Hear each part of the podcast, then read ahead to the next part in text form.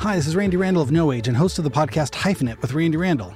I want to welcome our newest sponsor to the show, DistroKid. DistroKid helps musicians get their music on all the major streaming platforms, and artists keep 100% of their royalties. Hyphenate listeners get 30% off at distrokid.com backslash VIP backslash hyphenate. Again, that's distrokid.com backslash VIP backslash H Y P H E N A T E. Go get your music streaming everywhere now.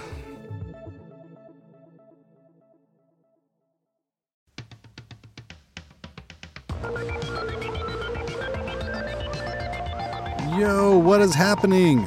Thank you so much for tuning in. I'm very excited uh, to have on the one and only Mr. Conan Neutron on the program today. Thank you so much for tuning in to Hyphenate with me, Randy Randall. Um, Conan Neutron is very much uh, in the pocket of the Hyphenate life. He um, fronts an incredible band called Conan Neutron and Secret Friends, as well as being a highly successful podcaster with his very own podcast, Conan Neutron's Protonic Reversal. He also has another uh, podcast, because if that's not, enough, um, called Movie Night Extravaganza that he does with a few awesome friends. And I've been fortunate enough to be a guest on it, talking about the incredible film Office Space. But again, if that is not enough, Mr. Conan Neutron has even more for you. He is the curator of an incredible festival. It is called Caterwaul, and this is in um, Minneapolis. Although he is living in uh, Milwaukee, he uh, curates and uh, books and promotes the Caterwaul Music Festival. So he's got two podcasts, a band that records and tours, puts records out, and as well as booking an incredible festival. So I would say that firmly cements his uh, place in the hyphenate book of all stars. So um, really, I'm really looking forward uh, for everybody to hear this, and uh, thank you, Conan, for coming on. Let's check it out.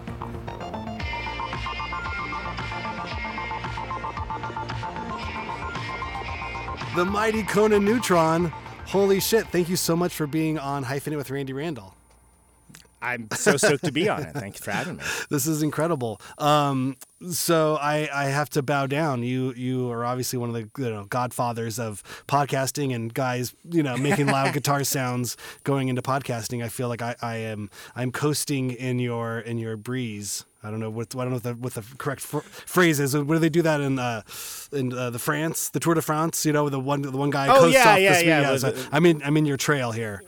This is uh, but it's- but it's I great. prefer the term podfather. Podfather. but, uh, Ooh, no. Like- okay. That's what I. That's what I t- said to Rick Valentin, who and uh, Rose, who. I mean, they're they've been doing it since the '90s, Oh, since wow. before there was a term called podcasting. Yeah. So, I, and then like I thought that was very clever, and Rick was like, ah, ha, ha," you know, just chuckle. Like, Come on, it was a good one. Podfather? That's No, great. I got I got my one. Yeah. I got my hand slapped using the podcast word, the p word around uh, Mike Watt. He's like, "Don't call it a podcast. He does not show. like it. Internet No. radio show." No, Okay, I didn't he know. gets super pissed about He it. really like, mad. And, and the other thing is that if a band doesn't have a website too, he gets he gets bummed out by that Absolutely. too, which that I agree with. I completely agree with that. uh, for yeah, yeah, yeah. It's it's your own props, zine. Props to Watt. It's your own zine. You could like you could, you could tell the world about yourself. What, how are they going to find your dates? How are they going to find where you're going to play? Ex- I don't know. exactly. Of the internet. It's, I feel like I'm talking to him right now. Actually, yeah, yeah. No, it's uh, no, it's it's awesome. Uh, so we just protonic. We, we it's me. I literally do everything. Why? What's it's like? Are you the, royal we? I. Yeah, yeah. Do, do you, do you, do you I refer the to Conan we, yeah. in the in the Conan sense? Yeah. Yeah. uh, nine years. Just uh, at the time of this recording, like like two insane. weeks ago. Nine years. Uh, 334 episodes, which is a shorter amount. I mean, it's still a great accomplishment. I mean, some people are up to like 900 and stuff. They have staffs. they have they have producers that like do all the grunt work. Yeah. Uh, they don't tour and make records. You know, most of them, and uh, you know, whatever. You- like, you have a life and the way I look at it, Yeah. Sure, and it's still a pretty good body of work, um, if I do say so myself. It's huge. Yeah.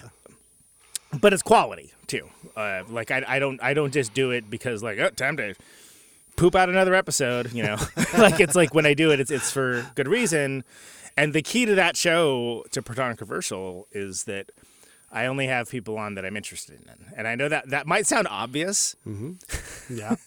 but it's the key to the show. Like I, uh, I've been pitched some pretty cool things that I'm like, that would be a big show, but that's not right for me. Oh wow. And people are like surprised. And it's like, oh, you don't want to? Why wouldn't you want to? I'm like, well, have you heard the show? I mean, my like sort of deep understanding and interest in in who's on is what makes it special. And because I come from a world of being an active recording and touring musician, uh, it comes from a more informed place and you get a different kind of conversation when you're talking to someone else in the game. You know what I mean? Like, like it, it, it's sort of, and I and there's nothing wrong with like the Terry Grosses of the world who are just fa- they're fantastic at what they do, but is it different? It's it's they're coming at it from looking at it like a museum piece or something. Yeah, or they're they're, they're when- journalism. They're documenting unknown foreign subjects, like yeah, versus versus being in the trenches with a, a coworker type of feel. Yeah, it's ulti- exactly. It's ultimately going to be a little bit alien, and, and so like you know, critics of the show as well as fans of the show have said like it sometimes can get a little bit too chummy, and it's like, well, okay, but that's kind of the strength of the show, you know, when you're and and, and you cross paths, as you know, mm-hmm. when you're when you play music, you cross paths with other musicians, you find common cause, and. I think there's more agency and for me interest in, in that than than being the Marc Maron of whatever. Because Marc Maron already does. Mark that. Maron is the Mark Know what I mean? Mark And- Maron. Yeah, the, and he's the best at being the Marc Maron Yeah. or whatever. I'm going to be the Conan Neutron of being Conan Neutron. And and you know, does that mean like do I have a deep cackling supervillain laugh? Yes, I do. And I'm sorry if that bothers you, but you're Do- going to have to deal with it. do you know the show uh, Um Yeah Dudes? Jonathan and Seth. Oh, There's- yeah, there's- there's- yeah. It's an old LA podcast. I used to listen to. The, is that still going? I think so. Yeah, I think they're still. I, I used to Yeah. like regularly listen to it, and then I think when and I think I um like when I changed phones, my I, I just forgot to resubscribe to it or something. But yeah, that's a great show. I like that Uh, show. The reason I bring it up is uh, Jonathan uh, is worked at, at um, many, uh, or where he worked at Future Music, which is a kind of you know used um, Mm-hmm. music store here in LA when it was on Sunset Boulevard years ago, and I knew him from those days when we were all much younger and not as fat. And then as we've gotten older and fatter, I've still stayed in touch with him. But the best thing, but he would be on. I like off. how you linked to those two things because, by the way, I'm very proud that I lost ten pounds in the past month. and a half Congratulations, because- that's huge. Yeah, yeah, yeah. I, I know, I know the battle. It's, it's, I struggle with it myself. Um, but After that fall tour, I like I like saw some pictures. I'm like, these are great pictures. Oh my god! the side view. Oh I hate the people that come on the side of the stage and take that side picture. Like, no, come on, just go in front. it looks good in front. The side, the side is wide. the front is and good. crop, just crop from the belt up, Yeah. and then you know we're, we're good. Like we don't we don't we don't need to see like you don't need to see that. Yeah. Uh, Um, anyway, so oh, I didn't, no, didn't oh, mean to. no, but, so like, yeah, so the story was so near and dear to my heart. Right. So Jonathan uh, uh, has the show, uh, um, yeah, dude, and he works at uh, um, used music shop.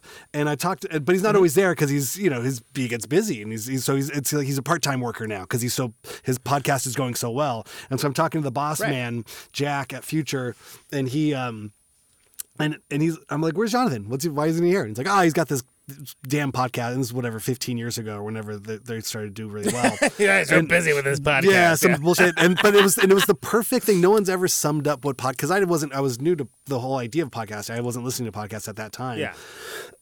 Excuse me.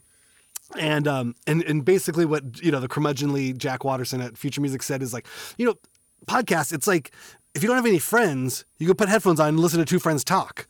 It's like for lonely people. And I was like, ooh, that hurts. But feel as over the years, as as my life has gone on and I've listened to more and more podcasts, I'm like, you know what? I kind of miss my days of being of being a 20 year old who hung out with friends all day long and hung out at bars all night and worked at jobs at like video stores and record stores yeah. where I just shot the shit with with friends and strangers for you know 18 hours of my day was spent just just talking about nothing and bullshit. But I miss that time, and now I'm a dad of two, and I and I work you know from home. And get I have a out as much, And yeah, Sure, no, I'm in yeah, bed by eight yeah. o'clock, and so if I can find steal away an hour or two of just hearing two two knuckleheads jabbering on about bad '80s movies or guitars or records or things that are that are in my nerd you know realm, I love it. And so I I, I took that to heart as a, like a a, a, start, a criticism, but also a, a very cutting description of this thing. And so I think the idea of what you're Yeah, saying is- mi- that's a conversation. It's like yeah, this is whoever's listening Right. to this probably wants to hear two guys jabbering on about bullshit. Well, it's it's a it's a dismissive and vaguely insulting Yes. thing to say, but there there is truth into it. It doesn't have to be phrased that way. A good example. This is something that largely has happened on tour. Um, I can we, do, do I say post COVID? We're not really post COVID, but Whatever. like getting back to touring after a global pandemic is that people uh, will come up that listen to the show, and they, this this is how it always happens, Randy. They're, they're like, "Hey, man." Um, I, I love the show. I, li- I listen all the time. I'm like, cool. You don't have to whisper. I'm not ashamed of it. it's- it's okay. I, I do it in public. I tell people I do this. Yeah, it's not a secret. Yeah, it's Yeah. I there's I talk about it all the time. But like they'll come up to the merch table at the at Conan Neutron the Secret Friend shows to talk about that. I'm like, great, grab a sticker. That's why I have these stickers here. You know, No, but like, but they want to talk to you as a. But- they want to be in the podcast with you. They're they're coming to you. Well, 'cause they- a- they feel a- like they have- know you so well, right? Yeah. So when they don't when they don't lead with that, they'll just start talking to me like we're good buddies. And I am very I am the person like Tony in my band is like terrible with people. Like I, well, he's great with people, but he doesn't he doesn't remember names and, and, and faces very well. It's not it's not really his role in the band, right? I usually do. So I'm like horror stricken. I'm like, fuck. How do I know? Sorry, I'm like, how do I know this person? Yeah, yeah, care. I was like, how do I? I, I how do- and then I'll like mentally be like, okay, la- when was the last time we were in Seattle? Well, let's see, it was this show, and and then they'll be like, oh, I listened to the show. I'm like, oh, thank God. That's why we're friends. Like we're friends, and I've never met you before. And I'm I'm fine with that, but like that will sometimes put me in a deep state of anxiety. Uh, like while I'm like like one on one hand, I'm holding a conversation, and then the in the little uh, you know. Uh, Star Trek Enterprise, like command center in my brain, like that's like a red alert, trying to figure out who this person is. Yeah, you. Uh, but I, I, oh, sorry, sorry. No, I was gonna say, but I love that. I, I love like I, when people want to talk about the show. I'm 100 percent down for it. Like I mean, like I was like, great, let's talk about the show. Oh, you know, the so and so episode was so great. You know, Mike Kunka's like the best dude ever. You know, I can't believe that Damon Che interview. Blah blah blah. Whatever. Like. Great. I'll talk. I mean, I'm. I, I'm not gonna be like, cool, make way. You know. I, I, I, you this know, is rock show time. There is no podcast talk here. Right, this is rock talk exactly. only. All- Would you like to talk about my cab? part of the Do you know the vintage 30s I have loaded in to this cabinet you cannot see behind the grill cloth? I would love to only answer questions about my flat patch cables. Oh, you know, my pedal board is Yeah. wired in stereo so that I can blah blah. Okay, great. Yeah, great. Oh no, it's great. It's, Anyway. it's so good. Yeah, no, I've, I've my early on in dating my wife, I was I was you know fortunate enough that people knew whatever I was doing, and there had, people would walk up to me like, "Hey, how's it going?" and start talking Yeah. and stuff. And she would go, she'd look at me and go, "Do you know that person?" Uh, I had no idea. I don't know. I'm, I'm probably closer to your bandmate, where clue. like the faces and names just kind of go together, and it's not rude. It's just there's only Yeah. so much there. But if someone wants to come up and have a nice conversation. Sounds great. Yeah. Good to see you is, be- become my, my go to. Not good to meet you. Hey, it's good to see you. Whether we've Yeah. Oh, I've, I've seen you now for the hundredth that's time good. or the first time, it is still good to see you. And I just You kind got of plausible deniability. Yeah, yeah. And if and if they give me a, a backstory, And it is good to see them. it is. It is. Sure, of course. You, Yeah. you know my name. You want to talk to me. I like this. I like seeing you Yeah. do this to me. Thank you. Um, you have some interest in some aspect of what I do in my life, and uh, you know, Sounds great. appreciate dealing with you as a human. yeah, Great. let's Sounds let's awesome. shake hands and talk about guitars. I don't know. Uh, Yeah, did I jump what- on your what head? about? Yeah, Let's yeah. go. Did, are Yeah. you? Did yeah. Are, Exactly. Are your ears still ringing? That's usually the one. Like, oh, my ears are still ringing from that show, or my T-shirt fell apart. Like, those are all great things. Yeah. I love hearing all of those things. I've definitely had a couple, and this is like from back in the replicator days. I've had a couple of people be like, "Yeah, you know, you played Bellingham and you climbed up on me during the set." I'm like, "Oh, yeah, that sounds like me." Yeah, sorry. Yeah, I'm. I, I don't do that as much anymore. Yeah, I am also a sober person now. I have 13 years of sobriety, so there was a, a, a long span of time prior to that in which, again, plausible deniability of like, yeah, we were so. People tell me we were so drunk at X Y Z, or I'm like, sounds right, and I and I also that is also why I do not remember any of that going on. Like, do you have a picture? yeah, that's Can like I see a David? Yow, man. Oh like, wow, yeah. He's done so many like amazing things where he's like, "Huh." You remember Yeah, that? I did huh? it's great. Okay, so I want to get into it. So sorry to, to be uh, uh, too, too Oh, yeah, yeah, pedantic, sorry, but I would I'm love taking- to. No, no, no. I would love to talk a little bit more about you know a biography a little bit. Like tell me a little bit about yourself, where you got started, and and Sure, sure. because so the the theme of the show hyphenate is I talk to people who are uh, multi talented and who are known for excelling in more than one field, and obviously yourself as a singer songwriter, recording, touring musician, and and also as a podcaster as well as I think there's a few other things on the table as well. But um, but we'll start kind of with those two dichotomies. So where, where did where do you come from, and where did how did you first get started in music? Yeah, yes. I was uh, born in a town called uh, Modesto, California, in the Central Valley. That is, uh, it goes like Sacramento, Stockton, Modesto, um, Fresno, Bakersfield, et cetera, et cetera. So about the dead center of California, which culturally has more in common with Kansas than L.A. or San Francisco, right? Like it's a you know, pretty conservative farming uh, area. And at 17, I moved up to Oakland with my best friend, and we got a five hundred and ten dollar a month apartment, which is astounding. like, like, what, I mean, you can tell like how long ago that was by me saying that. Uh, and I worked at Tower Records, the fourth best record store out of four in uh, in Berkeley, uh, for minimum wage, which really set me on my path to musical discovery because I had instant access to you know things like Birthday Party and Stooges, and, and you know, and even like you know that's that's why I was like, oh, there's like jazz stuff I really like. Oh, there's you know uh, this old country stuff is like really cool, as opposed to all this like you know gnarly stuff that I would hear on the radio in Central Valley, and just like this is horrible, and I wish it would stop. Uh, so that was sort of my musical education, and then yeah, I came up started playing music. Uh, I guess a little later than most. My first real band was this band called Replicator that uh, was around for technically eight years, probably more like nine or ten, and we made records and toured. Uh, and, and that was largely based on the fact that just nobody was having what we were throwing down, like in the Bay Area. So we were like, well, let's, let's. I think what bands do is they go other places, right? Because I, I was a student of rock and roll before I really ever played it um, folks like Mike Watt, uh, Poster Children, right? Like the bands that would like do these tour diaries where I would like learn about, oh, this is what it's like to be on tour. And I decided that was something I wanted to do. My bandmates did also. So, um, and that band, that band did a lot. Like I said, that's that's where I first started playing the Smell when we were starting Oh, right. to talk. Yep, like we yep. played the Smell tons and tons, uh, lots of legendary bills. What what years are this? Um, what, what what was your year? Was your first tour? First proper like we're hit we're in the van, Uh, hitting the road.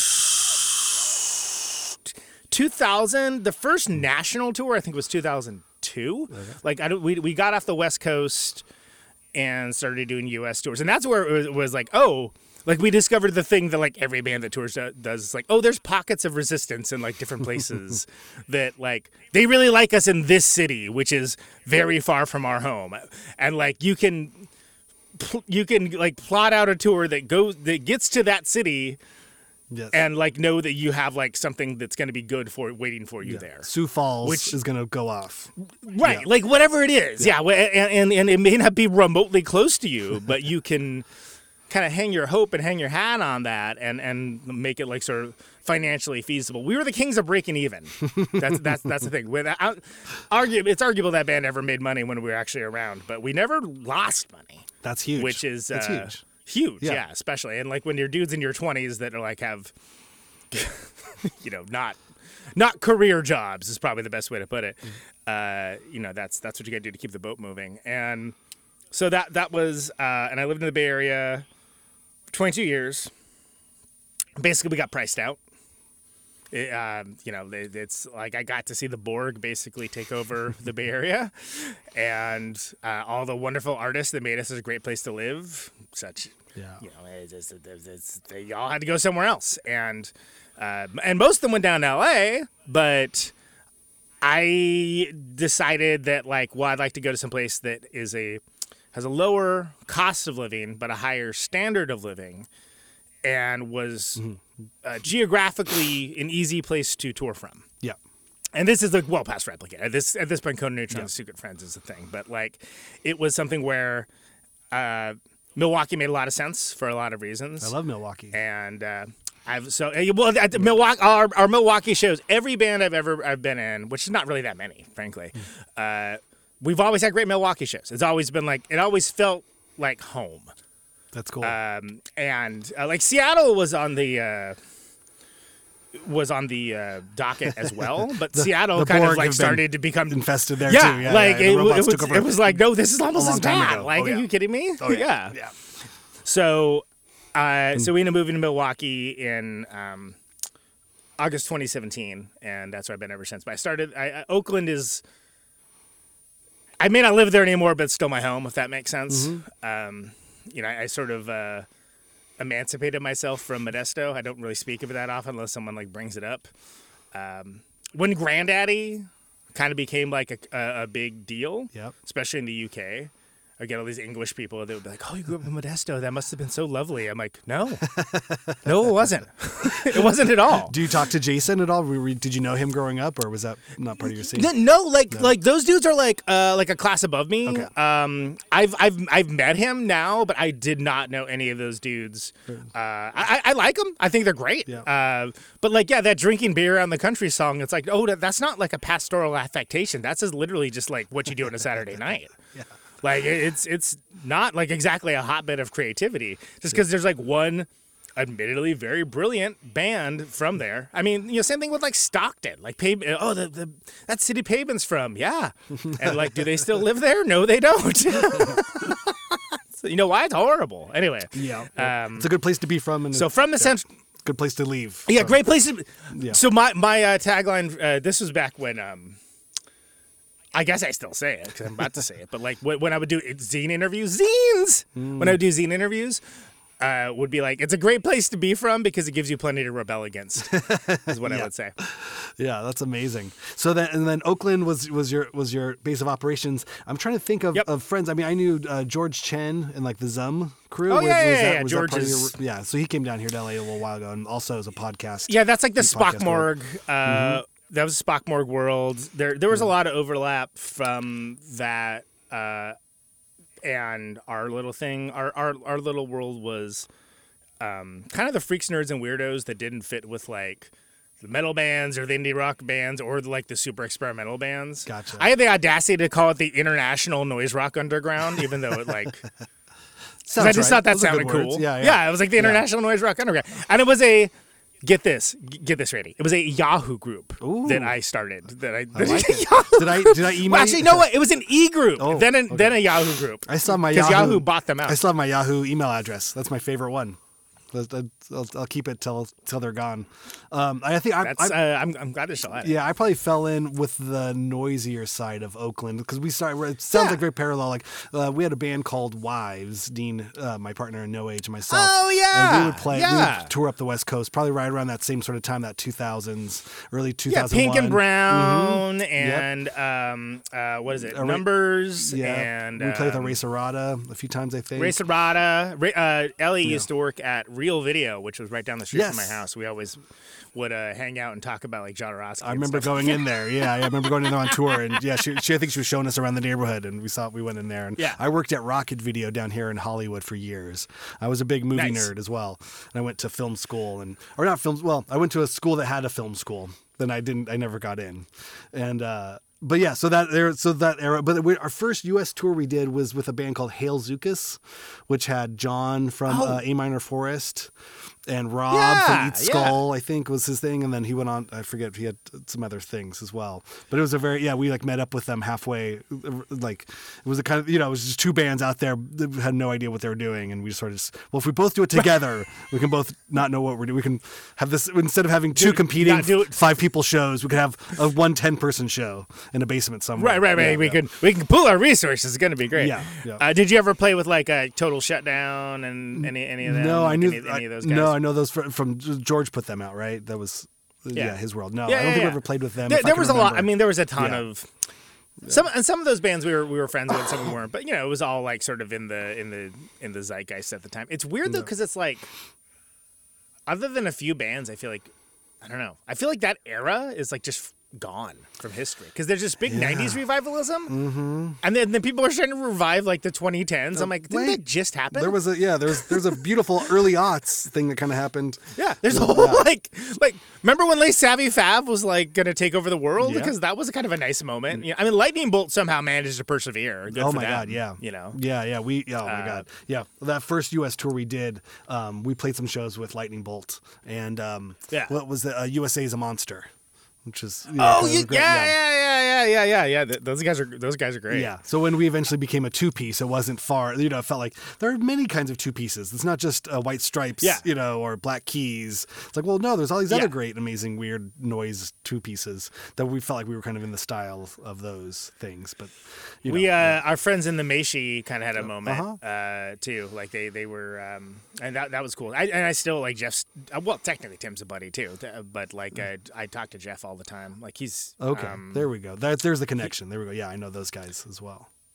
Yeah, like Jeff's on. Uh, well, Turbo Lightning is on. There's a Conan Neutron: The Secret Friends single series Mm-hmm. called Protons and Electrons, and the conceit of it is that uh, you know protons, electrons, neutrons make the atom, uh, but the the other band, the bands on the other side, all have some connection to the band.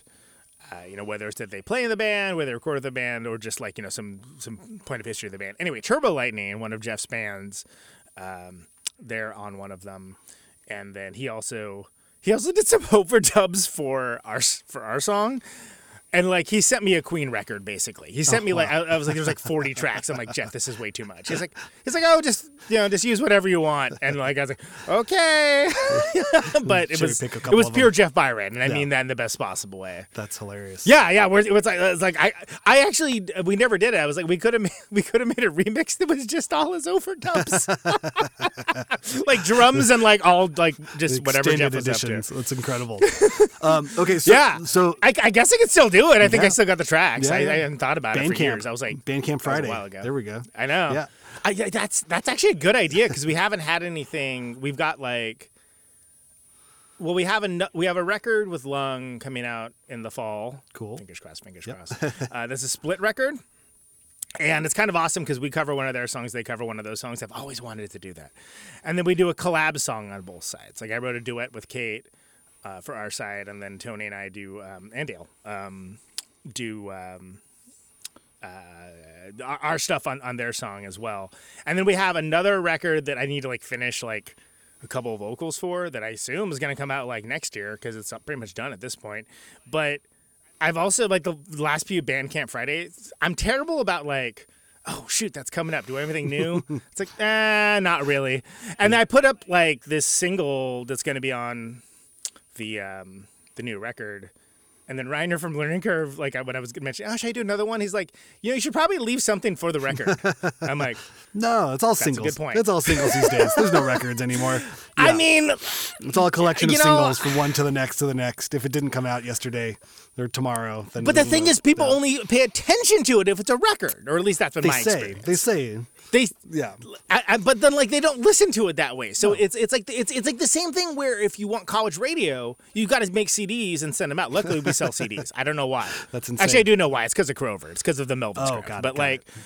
Uh, but like we make them largely to send out to, to college radio because that's incredible. what you got to do. I love- and it's like I- how is that not on digital yet? I But love anyway. college radio so much, and I always want to do it more. But um, No Age puts out records on Drag City for the last couple that we've done, and Yeah, um, yeah, yeah. And I'm always Oh, I'm, right, I'm yeah. always telling them like, can we do like college radio? Can we like go and like hang out and like? Yeah, 'cause I, st- yeah. I still kind of come from that world of like walking into a college radio station. It just feels like that Willy Wonka's Chocolate Factory kind of thing. Like, wow, Yeah. look at all the old It's got that cool you have, all the, energy. the the the stacks and the, the yeah. Oh, the shelves that are just like, oh man, check it out, Sonic Youth, Mm-hmm. and like you know, like whatever, Yeah. you know, like oh cool. but I realize it's a And then you get to, like- yeah.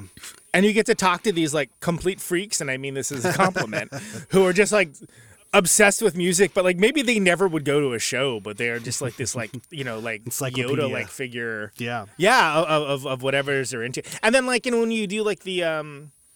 God, I mean, uh, some places will have like you could do like a live session Yeah. or whatever. Oh, like we, it's, um, such an honor. It's incredible to do this. We did this one uh, CDR that we sold on tour that was uh, live at KXLU, and it was Mm-hmm. Oh, like yeah. some stuff before the sur- your You're Under Surveillance record. Yeah. and like we were just like, what should we do for art? I'm like, I don't know, put a wizard on it. And so we put a wizard on it. And I don't think I even have a copy of that anymore, but we sold like, you know, whatever, a few hundred of them and great. put gas in the tank. Yeah, yeah. No, I love. Yeah, KXLU was one of those first kind of places when I first, when we got to go play a live thing there. It just felt like, Yeah. we've made it. Okay, I don't need MTV. Yeah, I don't yeah. need anything else. I am in studio at KXLU. KXLU. This is you know because that's I learned a lot about music you know through college radio and through barely Yeah, tuning in on the on the low left end of the dial, just trying to like eke out something like what is this, and then writing. I kept a little journal next to the radio too, and I'd write stuff down like this said. I think there was word blonde redhead. I'm gonna go. Okay, I'm just gonna go to the. Right. I'm gonna go to the record store and ask for the. I'm gonna, interesting band I'm gonna say these Yeah. words to the to the clerk and see what they say back. I'm like, I heard this on the radio. I think this is correct. And then they and then they they walked me over to an area where there were seven inches. I was like, okay, Yeah. I will buy a blonde redhead seven inch. Thank you. And then went home and it was like, Thank- this is. please and I, thank I you. did this. Yeah. I did it correctly. I did. I, did, I correctly translated what I heard on the radio. Like that sounded cool and interesting in my kind of Yeah, little man. little bleak unknown sort of you know corner of, of my world. Do you remember that band Hovercraft? Yeah. Uh, I found out about them through KXLU because it was just on. I was like, "What is this? This is crazy! I love it." Yeah, and you were- and like I was like, and I went to to, to uh, Amoeba and like they had like two Hovercraft CDs in the used bin, and it was like you know, two bucks. Done. I'm like, hell yes, done let's go. I know. It's, and Yeah. I, I I love you know pining for for the bygone era of these physical media things. But somebody would would oh I was listening to um uh uh, uh oh my god um I'm spacing on the uh, the director.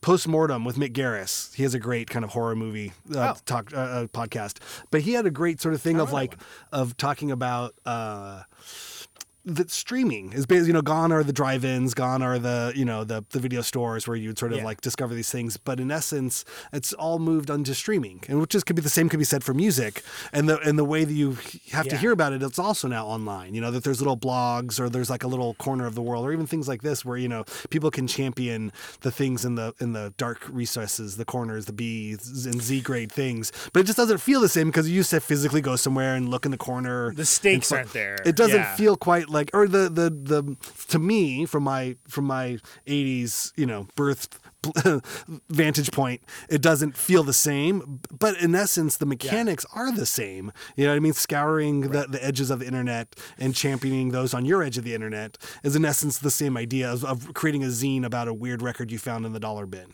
and Yeah. going to photo photocopy a thing and make a thing and give it to your five friends. Because again and it has the same impact. Nobody gives a shit but you had fun making it and doing it. And i guess it's the same idea of discovering something online and then coming and making a radio show about it and putting it up on your socials your same five ner- Mm-hmm. nerdy friends go cool and that's it well, yeah, but there, but there was something tactile about it. There was Right, something with the, the physical manifestation of it. This comes up a lot on Protonic, actually. Yeah. Uh, and I, I often will talk about, um, and whoever I have on will talk about, like thank yous and records. Like when like you know you'd open up like the Nirvana record and like they're they're th- they're thanking.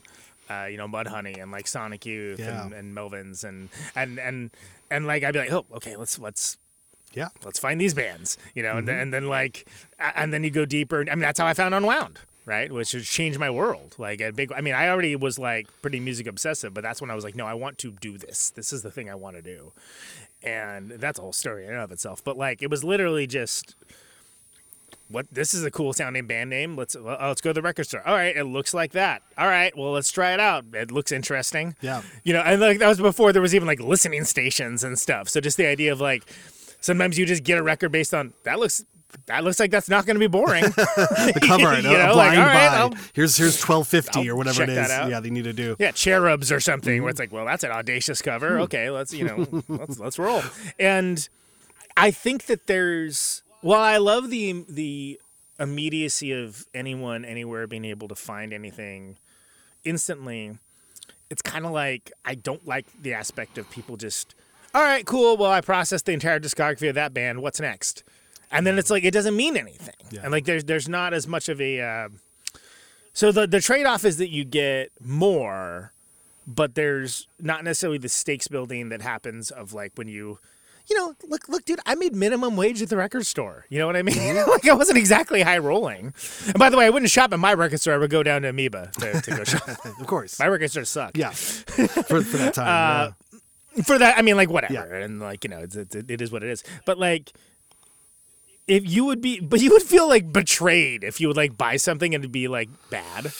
You'd be like, ah, Wow. It would be like, it would be a hit. You know what Yeah. I mean? And Oh, then, but then if you bought something that was great, like I mean, I I still remember, like I heard the name, the birthday party, for years before I got uh before I got one of the records, and I was like, okay, this this has to be awesome. And I, I like, and then um, first, and the first one I got was actually the last record, the um, the Bad Seed, Mutiny Oh. Bad Seed. And then like when Nick Cave goes, "Hands up, who wants to die?" I'm like, I'm in, I'm This in, right there.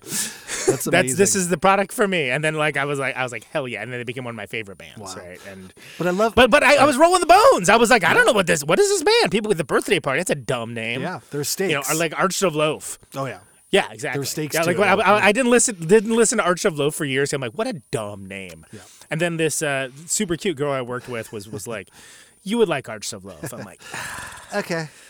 okay.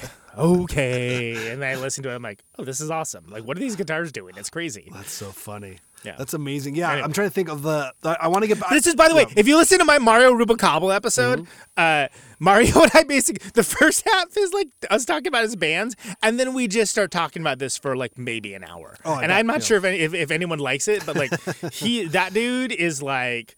Not only an amazing drummer, but he's like you know th- th- that kind of music historian. I don't know if you know that. I dude, do. I do. Yeah. Yeah. Yeah. We. Uh, it's funny. What a cool guy just to BS with, you Oh, know, yeah. if you're into that kind of thing. Like he's he's just like an encyclopedia of knowledge and uh, just can talk records like all day long and twice on Tuesday. Yeah, no, he's he's amazing. Um, I was I wanted to ask about the, the Pretty good on them drums, the unwound too. story. Oh, incredible! Yeah, I wanted to ask about the unwound story, but also Sure. but but Yeah. but also um, kicked off an idea of what was the the the question of being, or even like this could be a, an ongoing question of what was the first record that you were disappointed by. Because that, that, I think that is such a as, as much as the first record that you Oh, love, cool. a first record that like actually hits you, but that record like you said where you bought it and you were like, oh, this is bullshit. That that also I think in terms of uh, refining your sense of taste, if you know to to put it kind of bluntly, but Yeah. but you know what I mean. I think that's almost as important as the one that turned you on is the one that you're like. Oh yeah, n- not this. The one that turns you off. You know what I mean? You're like- you have to know what- Sure. No, so no, much no, about, yeah. especially in the indie world or punk rock world. It's it's so much of you define yourself by what you're not. There's a lot of um, def- addition by subtraction. You know, it's like I'm not into this, or you know, and a lot of times as a, Okay. as a as an adolescent, we make these big judgments, and later in, in our 20s and 30s, we'll go, actually, that band's kind of awesome. But at, at the first, I was like, this is not my record. Sure. Yeah. What was that for you? I, I, I have I have a great one for that because again, and this is when I worked at the record store that um, you know, people are like, "Oh, Conan, you like that Angular stuff? That you know, like Wire and, and uh, Birthday Party. You should check out Gang of Four. I'm like, "Oh, that's a cool name. I'll, yeah, I'll, I'll check that out." Uh, and everybody was like, "Yeah, Gang of Four, Gang of Four. I'm like, "Oh, cool, cool, cool. Yeah, I'll check it out." And I got a copy of Hard for one dollar in the one dollar bin. I'm like, wow, wow, this band is so venerated. Why is should- this in the one dollar bin? that should be a red flag right there. Eh, yeah, yeah. yeah, Good yeah, band, I, know. Dollar bin. Yep.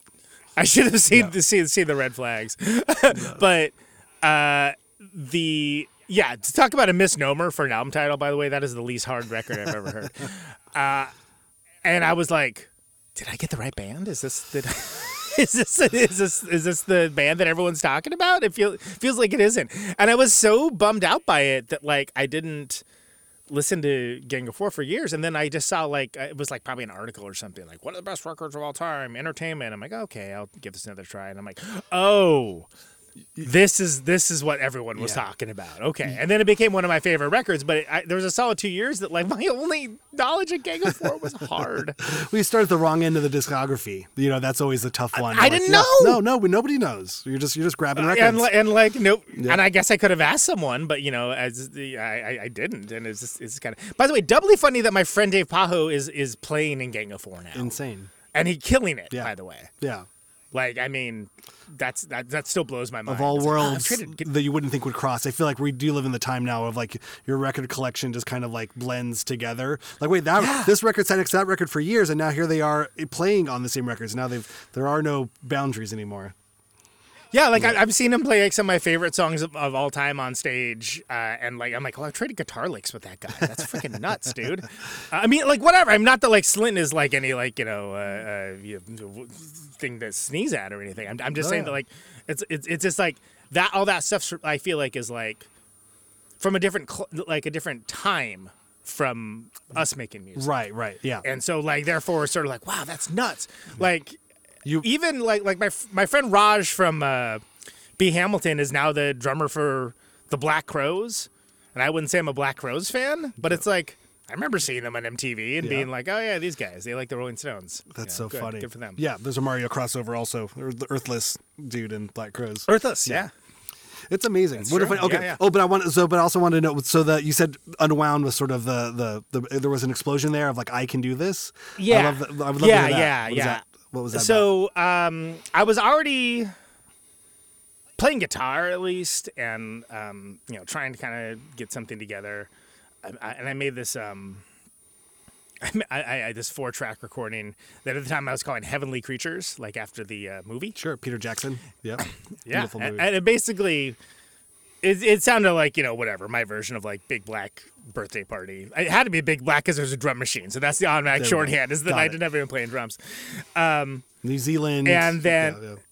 Yeah, yeah. I mean, like whatever. There's worse things to rip off. Yeah. Uh, uh, you know, I, I could, I, could- I could name them if you want, but, but I was uh, really, I was interested in making music, and like there were sounds I wanted to hear that I was not hearing, and I was sort of like getting my guitar playing up to the level of wanting to do that. Uh, whereas I was coming at from very much of like when I lived in Modesto, you know, it sounded kind of like the Ramones or like Bad Nirvana, but I was listening to like Butthole Surfers and Sonic Youth and expanding the palette and you know, like whatever. And the, and the, the, that's I never did anything with it with any of that. Like it just was it was like it was very clear to me like this isn't where it needs to be yet, but I'm enjoying doing this. I love the band name Bad Nirvana though. I feel like that somebody, somebody should take that. Like, hey, we're Bad Nirvana. Like we sound like Nirvana, but you know, just not quite there all the way.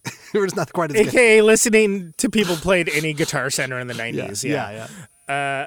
I, I, but then, uh, you know, I got the, the. It was actually a tape. It was a, um, I think, a repetition. I think is was the new, new one that was out at the time, and I was like, oh wow, like this is like, I need to be in this world and doing this, and it just it just blew me away, and um, and that was also the first example because they were still around at the time too uh, for the the, the first go round of, of a band that you know, it's approachable. Like I wrote a letter to the. It was like them and Steel Pole Bathtub that were like my like you know sort of big brother Bay Area. but really just Vern. Oh, okay. I mean, like it, it, I mean, I, I talked to Justin a little bit back in the day, but not not so much. And then, you know, like just it, it was blew my mind that like okay, this music that's like the most important music in the world to me. There's people that you can talk to you know, and, and like how crazy, but it's so intense and it's so good, and these songs are so interesting, and they're they're doing things that I just haven't heard anyone do before. It was so inspiring, and I was like, okay, I need to I need to do this, and I need to do this with other people that want to do this as badly as I do, Wow. and that's kind of what that's what led to to Replicator uh, becoming a thing, and then I mis- maintained a friendship with Vern for years, and. Um, you know, and there were he had his ups and downs. He actually recorded uh, he um, recorded and produced the third Replicator record, That's amazing. and that's a whole story in and of itself. In Olympia? But, uh, yeah, I mean, he. Uh, no, he came down to Oakland to do it. He stayed. He stayed in my. He stayed in my one rooms. It wasn't even one room. It was a studio apartment in Oakland. Wow. And we just freaking, you know, had ate burritos and, and recorded this record. And Yeah. uh, That's you know, it was great, great experience. Um, you know, and it's a shame that people only remember the alcoholism because he was a lot more than just that. Uh, but he was an alcoholic. Don't get me wrong. But he also went into he went into recovery. People don't, usually don't know that, and that's that's what led to the Household Gods record. Um, I'm glad Unwound is is back out and doing it, and Jared is the only person that could that could be playing bass in that, if that makes sense. Even though like th- those dudes are not exactly the same type of player, it's the only way that that could work. And I'm glad I'm glad that they're doing it because like I got to see a whole different, like a whole generation of people that never got to see him. Right. You know? yeah, that's like and and that's like that's beautiful. That's yeah. There's a lot to be said for these kind of these reunion things. You know what I mean? Where I think it's fun to snipe Yeah. them online, and you know you, you, you could People kick rocks and that. stuff. You know what I mean? But but at the same time, Yeah. you know, if you're a fan and you never got to see the band, and you know, I mean, My Bloody Valentine, that reunion, you know, in the in the late Yeah. aughts, insane. Yeah, it was yeah. a dream come true. That was the, one of the first things that really blew my mind. Pixies, you know what I mean? These kinds of things, like Mm-hmm. like these were bands that by the time I got into them had already broken up, and I only knew them from from Totally. you know wearing the cassettes out. Drive And like so- Jehu. Like yeah. I got I got into them. I actually got into them in the '90s, but it was like a year after they had broken up, and I was like, "Well, God, pounded! This is like one of my favorite bands of all time. Like whatever John Reis stuff John Reis was doing on guitar in that band, I'm like." I don't know what he's doing there, but let me try to rip that off. And I would do a horrible job of it and just come up with my own stuff, Wow. basically. Yeah. But like the place to start. but when I got I got to see them, like we drove down to San Diego for that show with the organ, uh, in the, in that uh, public square, and there was like thousands of people there, and I was like, "What is happening? What is this gonna be?" It was so exciting. That's incredible. Uh, but it, and then like you know, and then I got Froberg doing art for me, which is like, oh my god, like you know, which I had to hassle him for like years to do, but like whatever, like it's it's it was worth it. Uh, again, you talk about that cross pollination of like things that you think of as being these huge things in your mind, then you're like, oh yeah, that's just so and so, like whatever. Right. Want me, want me to get you on the guest list? I'll text them. You. Yeah. don't don't ask me low to do that. low key. Yeah. Yeah, yeah, Um, yeah, yeah. Keep keep it chill. That's amazing. Okay, so so so that's a bit that's a bit of the music journey, and then and then podcasting. You know, I think you know, did, did was there? Did you run labels? Did you book shows? Were you a promoter? Were you doing a million other things? Sure, I sure. mean, yeah, so obviously, but but then yeah, podcasting yeah, of the so next I- thing to hit. Yeah, so um I never stopped touring and never stopped making records. I started up a thing after after Replicator called Seismic Wave Entertainment that uh, put out um, put out Mount Vicious. Uh, some of the Victory and Associates stuff was on Latest Flames. Some was Seismic Wave. Some was a dual release. And honestly, when I started up Conan Neutron: The Secret Friends, I didn't put out everything because I needed to. I just had this insane idea in my mind of how I wanted to do things, and I didn't want to wait for anyone to like give their opinion about it or like have like no, it needs to be like this. You know, we need to wait a year and a half. Or I'm like, nope, we're not waiting. We're just doing it now. And uh, so that was just me doing everything, right? Like like top to bottom, everything, uh, including packing things up, sending them out. You know.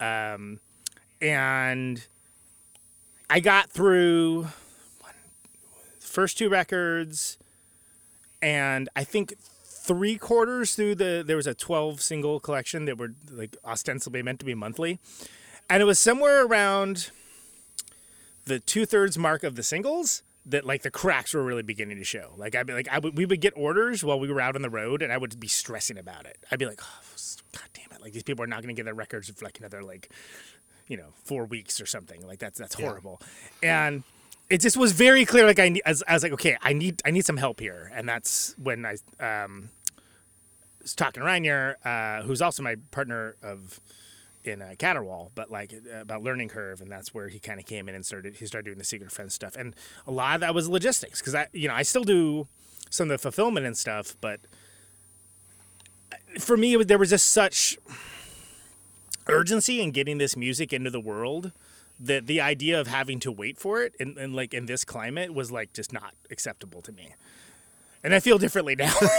now, now I accept help, but also like I put out, uh, I it- it's not a, a done thing. Like I, there's this band Resurrectionist, Joe Cannon, who he played in um, uh, Check Engine with the Sweep Lake Johnny guys, and uh, this great band Work, which is one of the best band names of all time, if you ask me. And they were the best band in Milwaukee. I put out the the Resurrectionist record this year, and um, you know it's great. I mean, they're they're they're such an awesome band, and it was like the situation that a lot of bands ran where they're like they don't do just one thing. Like they aren't like oh that's a post-punk band or that's a psych band or whatever. It's like no they, they're kind of like it's kind of like a nick cavey kind of thing to what they do but almost like elvis costello like first album elvis costello like like they're they're so the songs are so good and so uniquely joe that i was like screw it i'll put it out which was been a huge investment of time and resources because i don't do that as much now but it's very worthwhile because i know that like okay, now that that's in the world, maybe someone that actually does this more regularly can pull it off uh, and and join up with them. But it's not a foregone conclusion. But most of the time, Seismic Wave Entertainment was just an outgrowth of whatever I do with my bands. Makes sense. Uh, yeah. Not always. Like I put out a few records that are not uh, that are not involved with me, uh, but that sort of. But then also, I also look at the perspective of booking too. Like I, I- book our own tours and stuff like that. Although sometimes I wonder why. uh, but it isn't because people haven't asked to be to do it for us. It's just that the level of what we can do versus like the amount of time that we, that we can allocate for it versus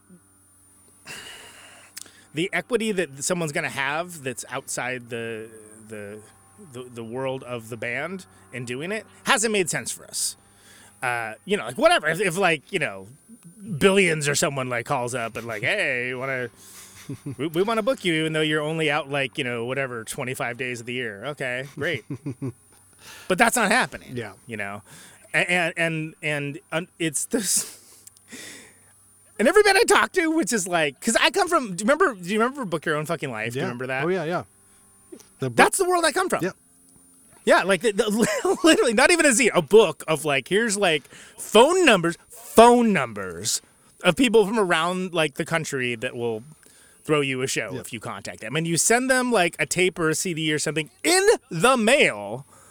And then you follow up with them on the phone later to, uh, whatever. and then like you know, an email came in. Obviously, that became easier. Social media, it's all so easy now. But, uh, but since I came up from that world, I have been able to like help like bands I love, like friends bands with like uh, tour con like Juna, for instance. I don't know if you know Juna. Like I helped out Donna with her her tour. They're oh, they're amazing. They're so good. Um, yeah, but I'm able to do that because of that, and so and the reason why I'm mentioning that is because like I'm a realist, like a pragmatist about uh, about that. That like if if if, if Conan and Sean the Secret Friends started touring to the point that like it made sense for a booking agent to do that, and if I knew the booking agent has had a, as much of a stake in the success of it as I did, which is like my dog, I'm gonna be 46 in December. you know what I mean? Yeah. Like I can't, I, uh, like it's uh, it's the the stutter steps hit harder than when you're like 23. oh yeah. And so like so I try to make sure that there's as few of those as possible. And that's why like I, I and I was on um Tomorrow We Die, which is uh, Jon Weisnewski from uh, Akimbo and uh, Sandriders podcast and um uh, and um uh, uh, it's talking about tour stories and stuff. I realize all my tour stories are from the, the best bad tour stories are from a long time ago. because good. now it's like no, it's pretty boring. That's great. Yeah, Yeah, it's like we'd we'd have a pretty good time. You know, we we uh, play the show. We go to the hotel room. you know, it's like that's about it. There's no there's no crazy There's food in the near morning. murder stories. Yep, yeah. yeah, and it's like Gas stations. I'm fine with that. Yep. I want to keep the danger on stage, not in not in the uh, not on the highway and not in the the lodging situation. Yeah. Uh, but but anyway, so years and years and years of, of, of self booking everything, uh, putting out these records, just being in the world, led to me. Ah, I- well, it was nine years ago, I guess, where I was just like, you know, I hear these podcasts and I'm not hearing the kind of show I would like to hear. And it, it was literally just just like how we're talking right now, right? Just like this very real, frank discussions Yep. that don't overly mythologize like the the work of, of, of being a musician because it is work. People don't like don't oh, like God, to, yeah. to think that it's work for some reason. And I blame things like look at our culture, almost famous, right? Everybody thinks of almost famous to think of touring bands. It's like I assure you that that's not the case. You know, Dan, Dan from the Bismarck and Why Are We Doing This as like people think of almost famous and it's more like the road, which I thought was like a great. you know, The wait, yeah, the wait that, that yes, the Viggo Mortensen movie with the kid and everything. But yeah, the book as Yeah, well. yeah, yeah. The incre- the, Yeah. Mm-hmm. the real good time movie with Viggo Mortensen. Well, and it's like obviously that's played for comedic effect, right? But like, but it's it's a great, No, it's a yeah. good example. It's not too a far good off. example Yeah, of yeah. how- You're, yeah, Yeah, Your- I mean, your wife has died. Your girlfriend's wants- died. You're on your own. You're kind of wandering around, hoping not to get eaten by cannibals. That nice old couple is going to take you in the basement and dis- dismember you. Yeah, yeah. Everything Yeah. is horrific and horrible. It sounds about Uh, right. but that sounds like sounds like touring England, honestly. except for the worst teeth. Yeah. Uh, Sorry, the, but the so, yeah, Sorry. apologies to all English Yeah, yeah. listeners. But but I think that there just aren't there aren't those representations in culture and media, especially larger culture and media. Oh Uh, yeah. It's just everyone just when they talk about uh, what's the uh, um, there's no working class in America, just temporarily embarrassed millionaires, right? Wow. In that in that same way, uh, there's no working class for bands, just temporarily embarrassed superstars. Yeah, yeah, that's it's it's it's so interesting. I've I've I've never I've never seen any representation in media, right? Because even the punk stuff just feels overly like exploited or something, or in some kind of like Yeah. trumped up sort of way. And, and you think even all you know, or like the '70s stuff, like Ramones were on a major label.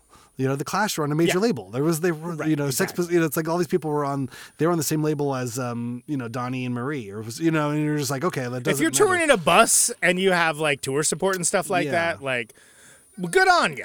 Sure I would do yeah. that in a heartbeat, by the way. But like, but but it's not. There's there's a whole, as you well know, a whole subculture of bands that they're doing it for the love of it, and sometimes to their own detriment, to the detriment of their own lives and you know uh, finances, credit scores. you right, know, like, right, right. But even something like SLC Punk or something too, like that just doesn't feel real either because it's like you just it feels like everyone's pretending. I think if you've ever been to a basement Yeah. show where there's you know what I mean, where it's really fun and really depressing.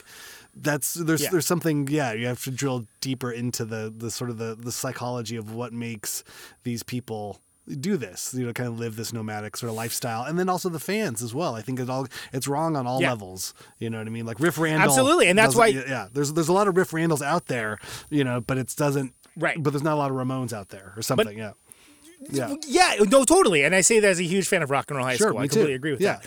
But uh, yeah, so this this documentary, uh, it's called "Why Am I Doing This?" and full disclosure in a minute. Okay, but yeah. that's not why I'm advocating for it. Yeah. Uh, like it's the it's one of the only things I think that's like, yeah, that's actually that's that kind of tells it straight, Huh. and it gives the reasons like why you would do this, even even though it it makes no sense whatsoever to a certain degree, and you know some of us get to like build a sustainable career out of it yeah. You know and when people people are like you know want advice and every once in a while people come to me for advice on that i'm like look only way i can give you advice for for my path is be Conan neutron. That that's like that's literally it. Like i mean i don't know why. I it's just it's i you know i've never stopped Yeah, low You know, low overhead. if you stick around is always my enough- advice. Don't Yeah, keep- don't spend the keep- money. Whatever. If you want to if you want to make a living being creative, learn to live like out of a backpack eating a can of beans. Yeah. If you can be happy on the minimal amount of money output as possible, spending next to zero dollars a day, then you can live as a creative. That's the only way. But you have to be you have to not only in, like be tolerant, but you have to enjoy that style of like.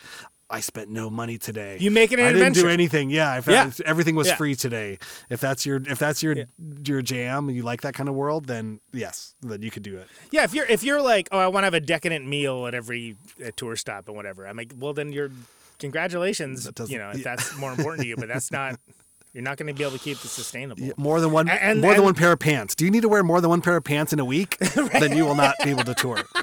Can you wear one pair of pants for a month? Good. Then you're ready to go. Yeah, Have you ever flipped your and- underwear inside out? Good. You can do it. exactly. One is especially like, yeah. I mean, there, there's so many, and that's what I, you know, uh, uh, like when people come from me for advice, which I'm always happy to give out. I'm like, uh, that's my, I'm like, keep it sustainable, and whatever, whatever that means for you. Like, don't spend money on things that don't matter, and you know, like when we tour now.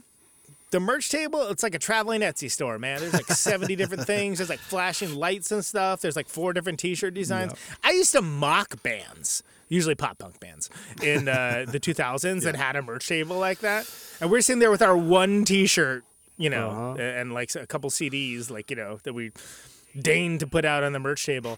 uh, but it's like, I, people can laugh all they want, man. It's what keeps the freaking van moving. Yeah, Like, that's it's the gas money. It's, and and it's like, how can you do this? Well, it's like I'm constantly putting new merch items out, and it's sort of like whatever people want. Are eight tracks in? Great, let's do an eight track.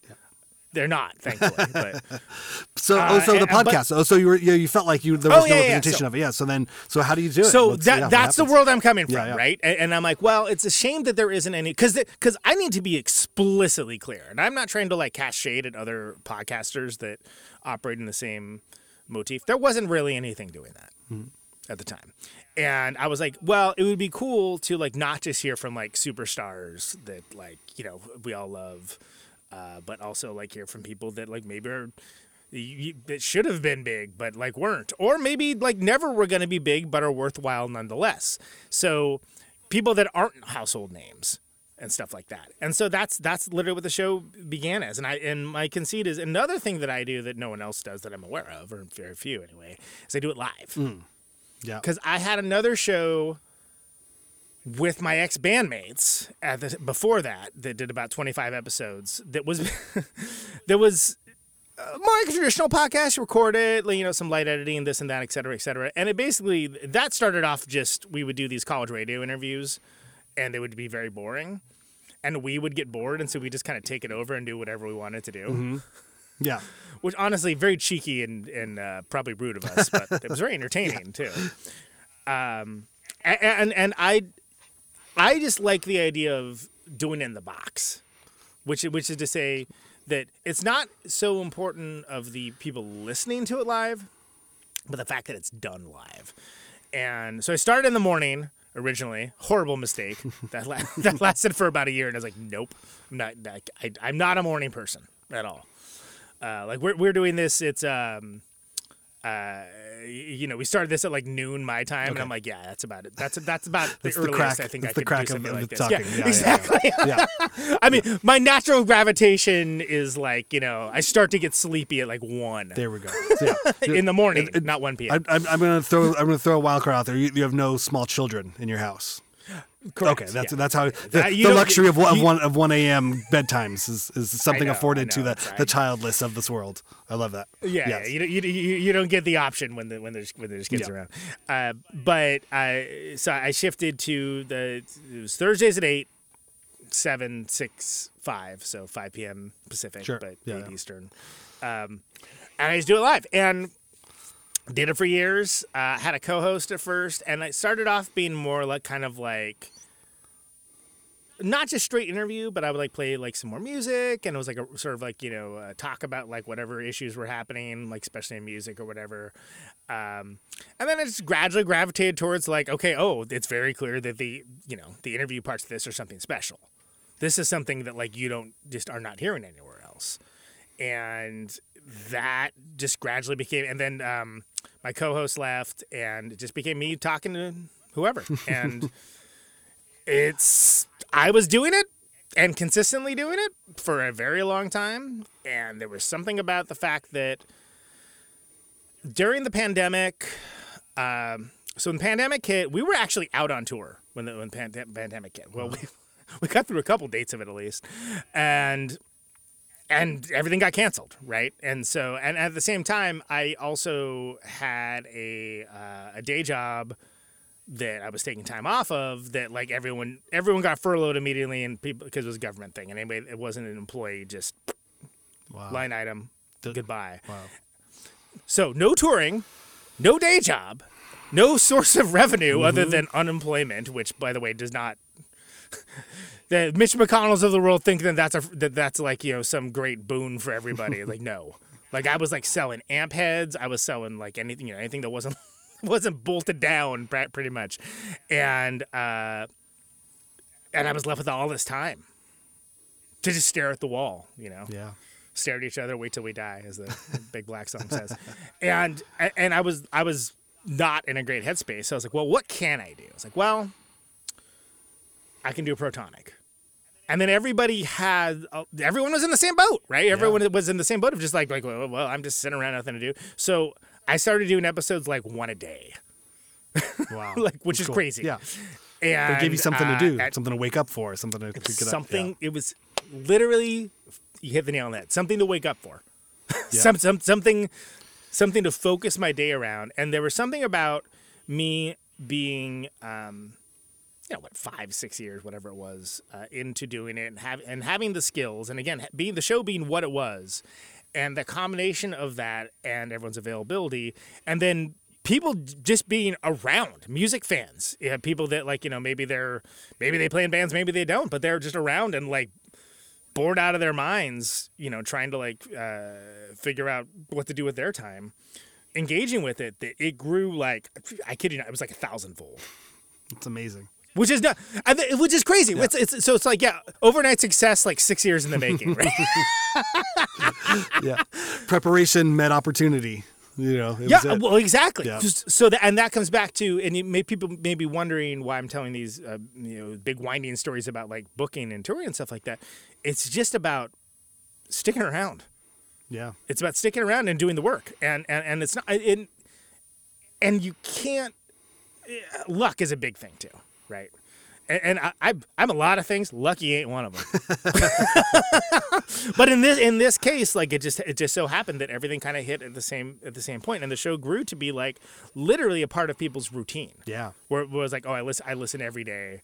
You know, this is like like some like a, a like a life preserver in, in the ocean for me. Like, great, me too. Yep.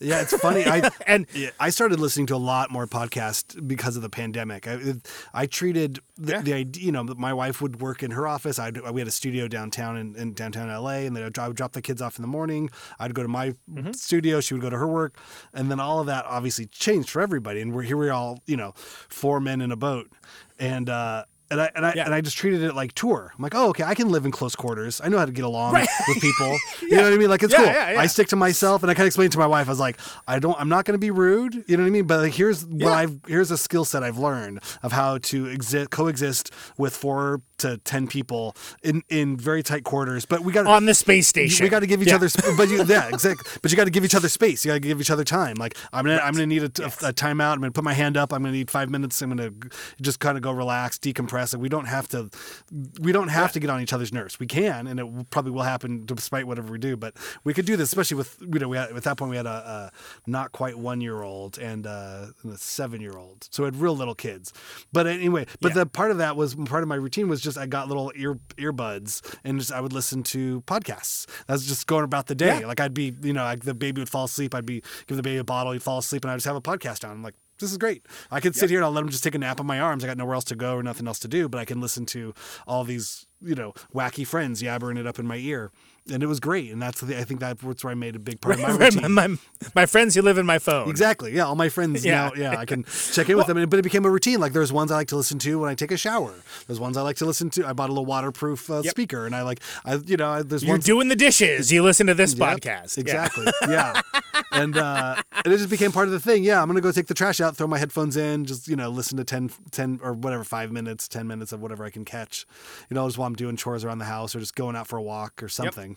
And so yeah, it became a huge part of I think just a cultural change of like integrating media like that. You can press pause and play at, at your demand versus like a, a radio show. We're like, oh, I only I only caught a few minutes of it, you know, or I had to stay long in my car to hear the rest of this interview.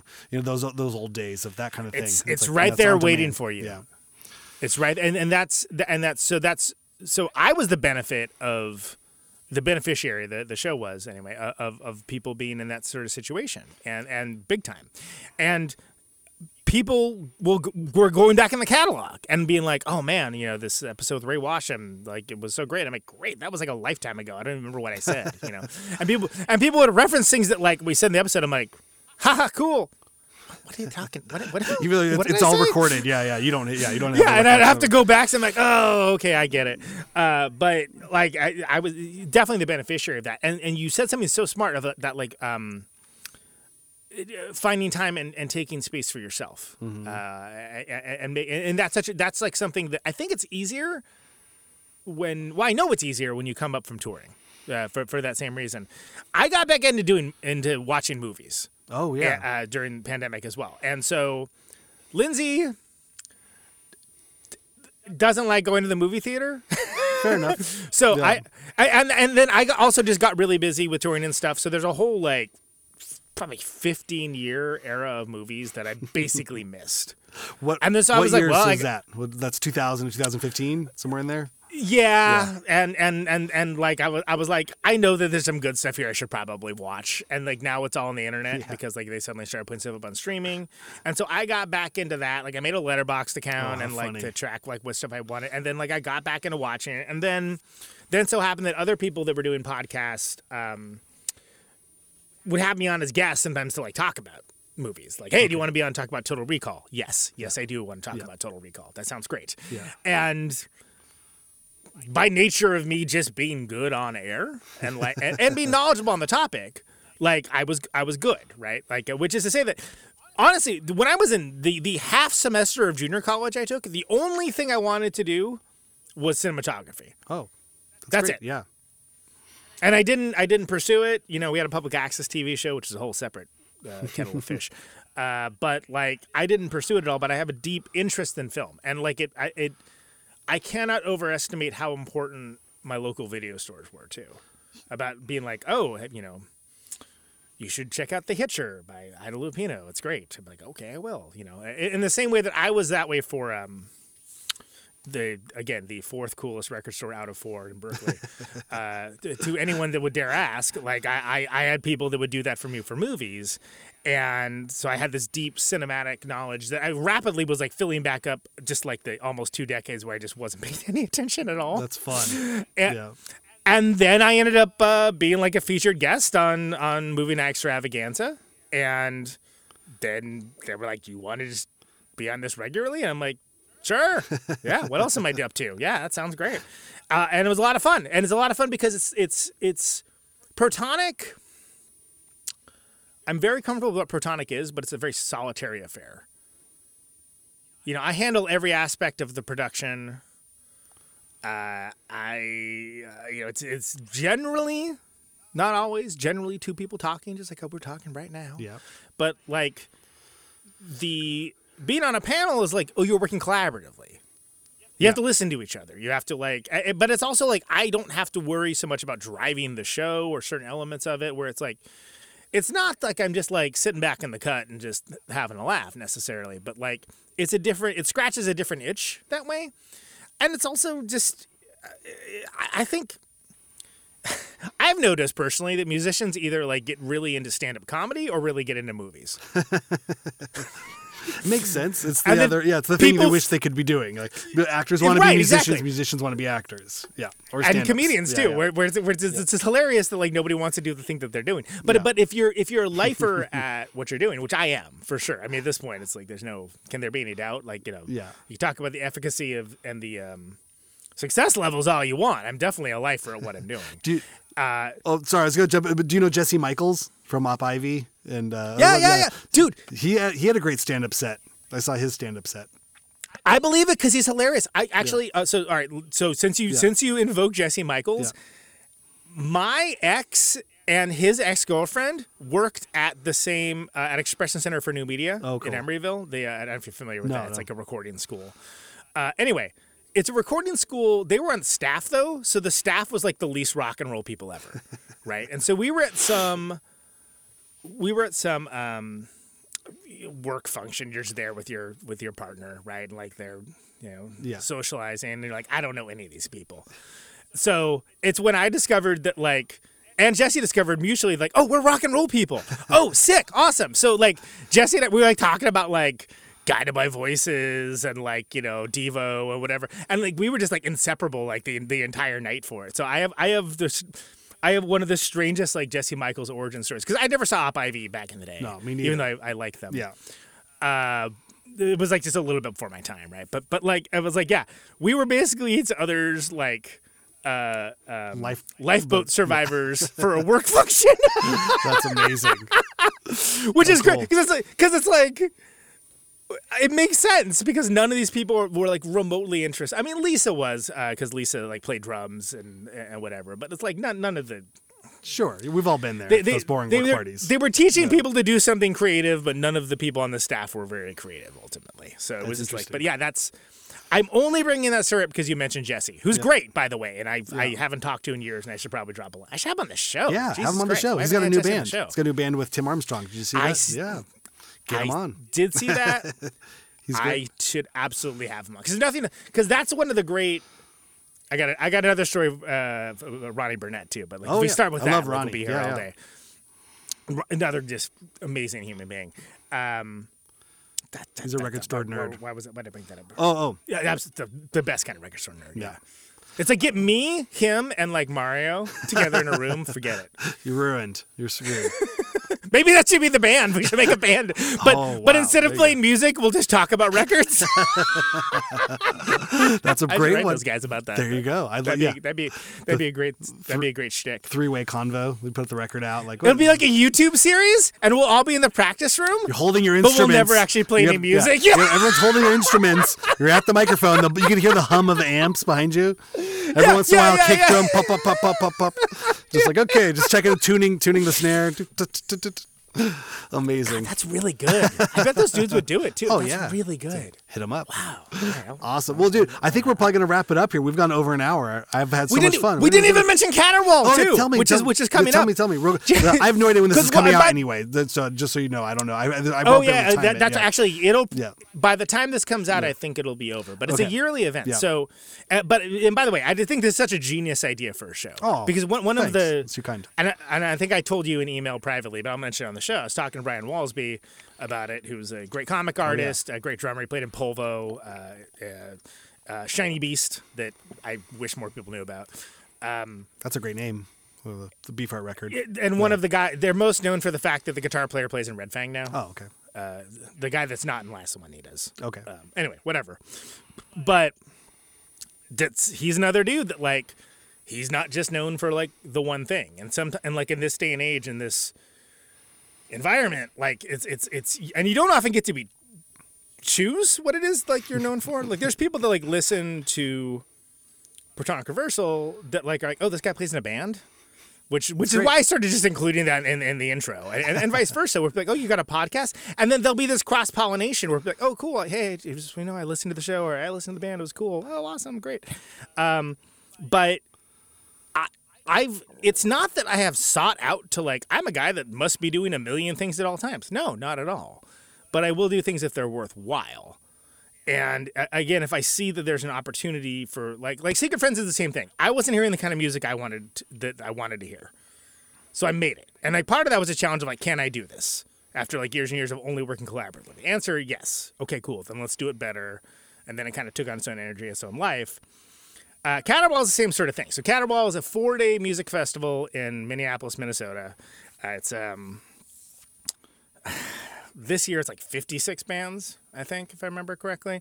But there's it, it's a lot, and it's high quality of bands and downright affordable compared to most things at that level. And it's ostensibly because it's a community event. It's, it's sort of like, well, this is representing this particular uh, substrata of weirdos, of these weirdo bands, and, and and the people that like either make that music or love that music, and it's it's for the people that it's for, right? And a few of them are well known, sure, and most of them are not.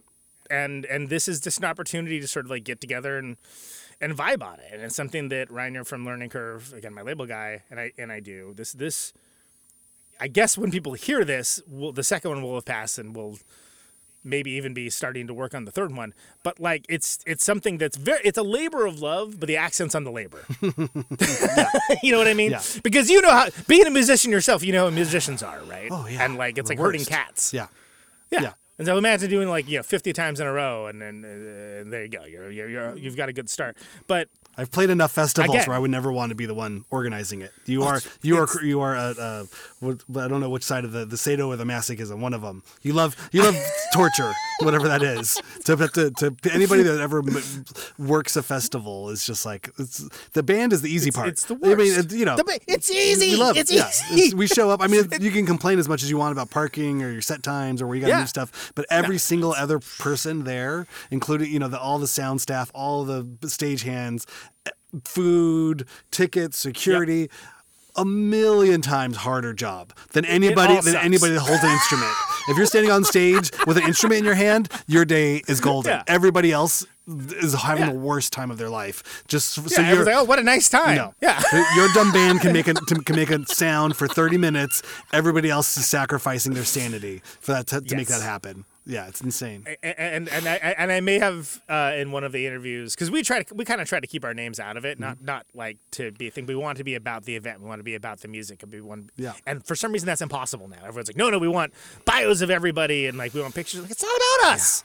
Like well, just PR let, let it be world. Caterwaul. Yeah, yeah. I know, I hate. I hate, I personally hate it because I, I'm just a big. I'm a big fan of the thing being the thing and let the thing be what it is. Yeah. Anyway, but like it's it's I've done interviews where I basically said some summation of what you just said, where it's like, yeah, it's just a, it's it's you know What you is- find funny ways to say it, but it's a labor of love. I feel like Rollins really. has a good riff on it, right? Or was there a great oh, post? Oh, on yeah, the thing- like, you are not special. You are not something, something, something. Whatever. Your backstage pass does not grant you the right to be a dick or something. to- you should make what they make, and then the other way around Yeah. too. I, like I can't yeah, remember exactly. as only what it- but Rollins could do it. yeah, so, yeah. like, he very nail on the head there. well said. Of, of course, right? Yeah. Who, why wouldn't it be? Um, cool. So Caterwaul, Conan, Caterwaul, Conan Neutron, the Secret yeah, yeah. Friends, Protonic, w- Reversal, reversal Yep, yep. Pro, yeah, Conan neutron, Conan neutron's protonic reversal. There was it's so I look like an egomaniac because I got my name in things. I know I just said Yeah. like I don't like have my name in things. I got two of my main things have my but but there was another thing called protonic reversal that now is gone. Oh, thank God. When I made it, but like now I'm like, well, okay, well it's Conan Neutron's protonic reversal. But wait, I I have to ask you, as a man who was who was given the Moving extravaganza. Oh, too. That's extravaganza, yes, I always yes, forget. yeah, I always we forget to that, yeah. plug that, and then those guys get mad. Yeah. Um, but I, wait, I have to ask you though, as a, I was born Randy Stephen Randall at the hospital. As I was born. Yeah. Were you? What were you born as? Do you talk about this? Is this? I was born, much to my eternal chagrin, I was born a Conan. okay. But I chose to become a neutron. There it is. Okay. That's great. And then how pissed were you when Conan O'Brien started a podcast? Not uh, well when he started. Well, I was I was not pissed at all when he became famous because I was like, cool, pronounce it like that, dude. Yeah, better than because that that, that was a saving grace. Yeah, you weren't because I had yeah I had people or, uh, mispronouncing my name for the entire time through yeah through grade school and all that. Yeah. Uh, when he started a podcast that has the word friend in the title Oh, too. I didn't think about that. Yeah. yeah, it messed messed up my Your my SEO is all screwed up now. SEO. also the problem with having a sentence long band name is people don't say that the whole band name very often at all either. They, What they what does that get shortened to? Is, it an, is there an acronym you like? Or no? I say Neutron Friends, and I wish that would catch on, but people usually just say Conan Neutron. Oh, I guess you Conan Neutron. Well, yeah. You're the, you are the front man. Yeah, yeah. I know it's it's it's like we're just gonna see James Brown. Okay, you know, like it's I, I, I, and It's I guess if I would have. It is a good problem to have. Yeah. Uh, if I had it to do over again, I probably would not have picked a sentence long band name. But I wasn't even thinking about it for live shows when we made the first record. I was like, well, we need to call it something. Let's call it this. And Secret Friend, it it isn't just the literalist tra- uh, translation of that. It's also like that's like if you're in high school and like the, the cool arty kid that the, Right. the the jock is like friends with but can't let his cool friends know about that. That's the that's the real definition, uh, which I think is a more surreptitious and kind of cool. In, thing, in the but- science background, is this was this was this part of your your field of study, or it's more in a science fiction way, or where does the science uh, motif fit into your life and your Well, I'll tell you. Yeah, Well, I'll tell you. please. Uh, the it- I say I when save the bullshit my- questions for the end. By the way, there there you go. when I had my mid twenties life crisis, Yeah. which is, is, is a thing as far as I'm concerned, uh, I, and it was it was also it was I, Replicator was still around, but things were starting to spin down. Like Ben had said that he was done touring, and was, and Chris and I were like, "Well, we're done touring. Like, the, I mean, the band's over." That's a good Let's- sign for the end. Yeah, when somebody's like, Yeah, "Yeah, I'm not let's just- touring." Like, okay, But I don't think we're a band. And we broke up with like nine months ahead of time. We recorded all our last songs. We let everyone know all the last shows were a big celebration. It was it was it's, was one of the best um, capstones to a band that I think I've ever, I've ever seen. If I do say so myself, like it just was it was nice because it was like oh it took all the pressure off and then everything was just fun. Better than the five-year Kiss End of the Road uh, tour. yeah, when is this road gonna end? It seems like it's going on for forever. Uh, but I I briefly had a moment where I'm like, where, where I was like, well, I could go teach physics. okay, dude. That that was my like potentially like I could go do that because I have a deep interest in um, in science, uh, and and it was is a thing I really considered, and then. And then Chris and I ended up starting up another band, and uh, we, it, it didn't go that way. But yeah, I, I'm when I was a kid, all I, the, the only thing I wanted to be when I was a kid was an astronaut. The only thing. I had no backup plan, and then that didn't happen, obviously. But Yeah. but like I was like obsessed with it, and I've always been like a science science obsessive. So Got it. Is there schooling Uh, behind it? Did you did you get d- degrees or no no? Lots of books. Do you have a deep a deep I'm an- library of stuff? Yeah. Oh, yes. Like auto. I'm an autodidact uh, for sure. Like I've, and and it's funny because like I'm friends with like academics and like I can like hold my own in a conversation like and beyond. So people be like, oh yeah, where'd you go to school? I'm like, I took half a semester of Modesto Junior College and that's it. And then they, they, get kind of like uncomfortable and upset, and, and I'm like, sorry, I don't know. Like, uh, you, you want to talk about Heidegger some more? Let's go. You know, like, like uh, it's it's what it is. I, I, I definitely I think missed the exit for like going back to school. I think I would get something at, at the time though. I wouldn't have gotten anything out of it. I just I just wanted to like get out and, and start doing stuff, and I, and I can't recommend that for everyone. It worked for me, but again, that's because I'm a voracious devourer of of uh, uh, books and uh, knowledge and, and and so on and so Yeah, on. you have to know what your engine is, like what what puts gas in your engine. Yeah. You know what I mean? If you can do it yourself, then that's great.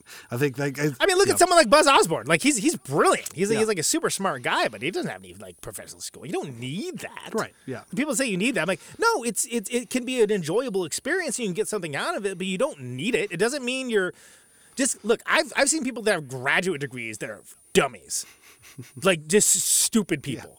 And I've seen people that like never have you d- got their GED, maybe, but like they're brilliant, you know. Yeah. But it's just like that doesn't necessarily mean they're suited for schooling, too. and and that and that's I I again, nobody wants to hear that. I also believe people don't look up. Your, you know, you put on resume. You, you have a you have a master's degree in physics from Berkeley. yeah.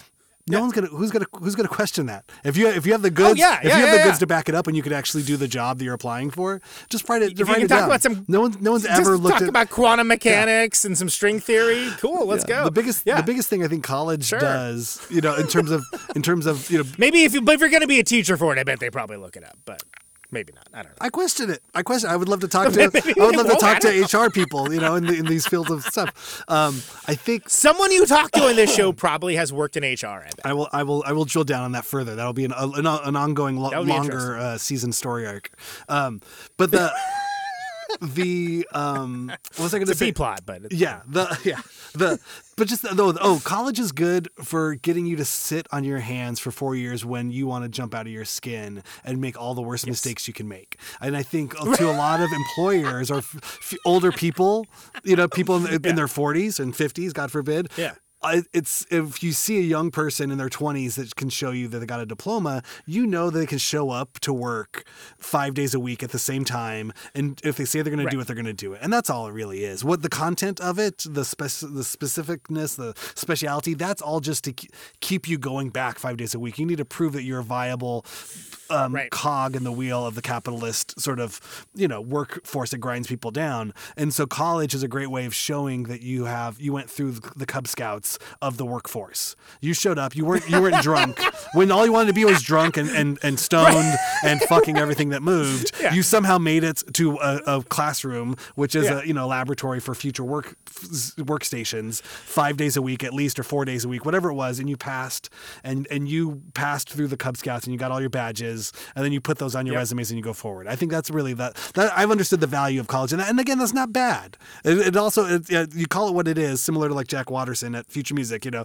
you podcasts are just a, a bunch of friends talking in your ear when you're bored and lonely by yourself and you need that people Again, need that m- mean but not inaccurate. But but in the, in the same sort of way, I think you know, college has a big value. If you can get a bunch of, if you can get thousands of twenty-year-olds to all move in one direction and have some purpose, Yeah. find a purpose in their life, and find something that that makes their life worth living and give them them meaning down the road. Hopefully, you know, that's what college can do, even if it's not in the classroom, but just in the general so, Yeah. social ideas and going to shows or go, learning about the world in general. And you do it with a safety net of, well, you're not going to get fired. You're probably not going to die, hopefully, if you're not, you know, out, out of bounds too far.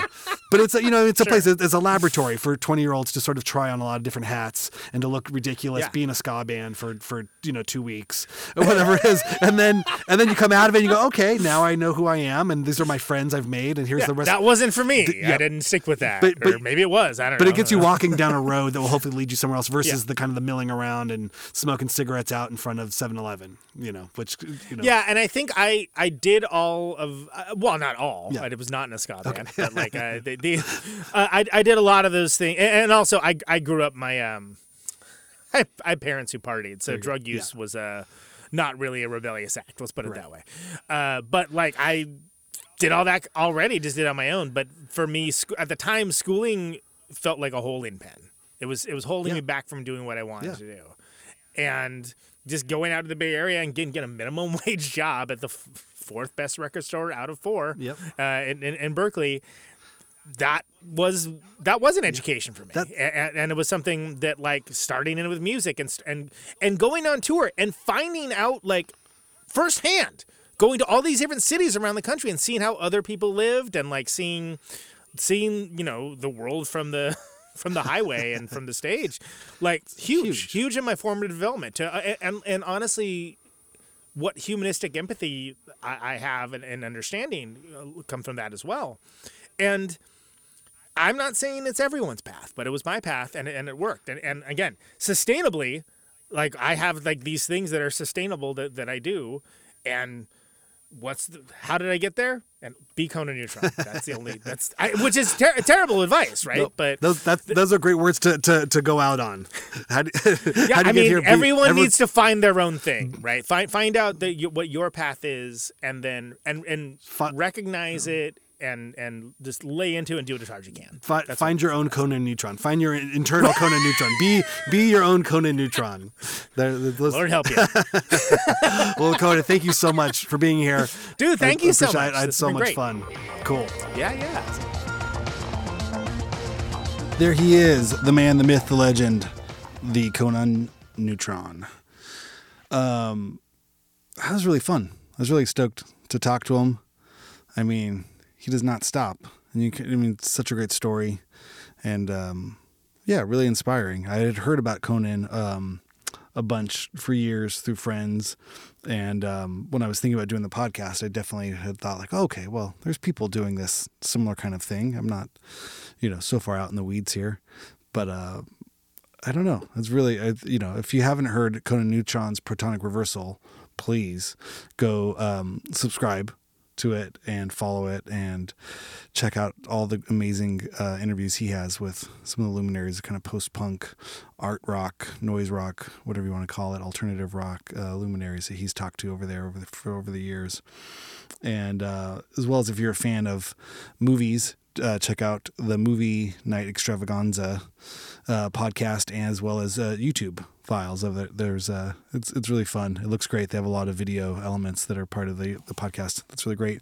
And also make sure you look out for Conan Neutron and the Secret Friends coming live to your town sometime this fall. And uh, if you're not familiar with his music, or if you want to support him in more ways, go to his um, website neutronfriends.com. That's N E U T R O F R I E N D S.com for all things Conan Neutron and the Secret Friends. Awesome. We'll see you next time. Bye.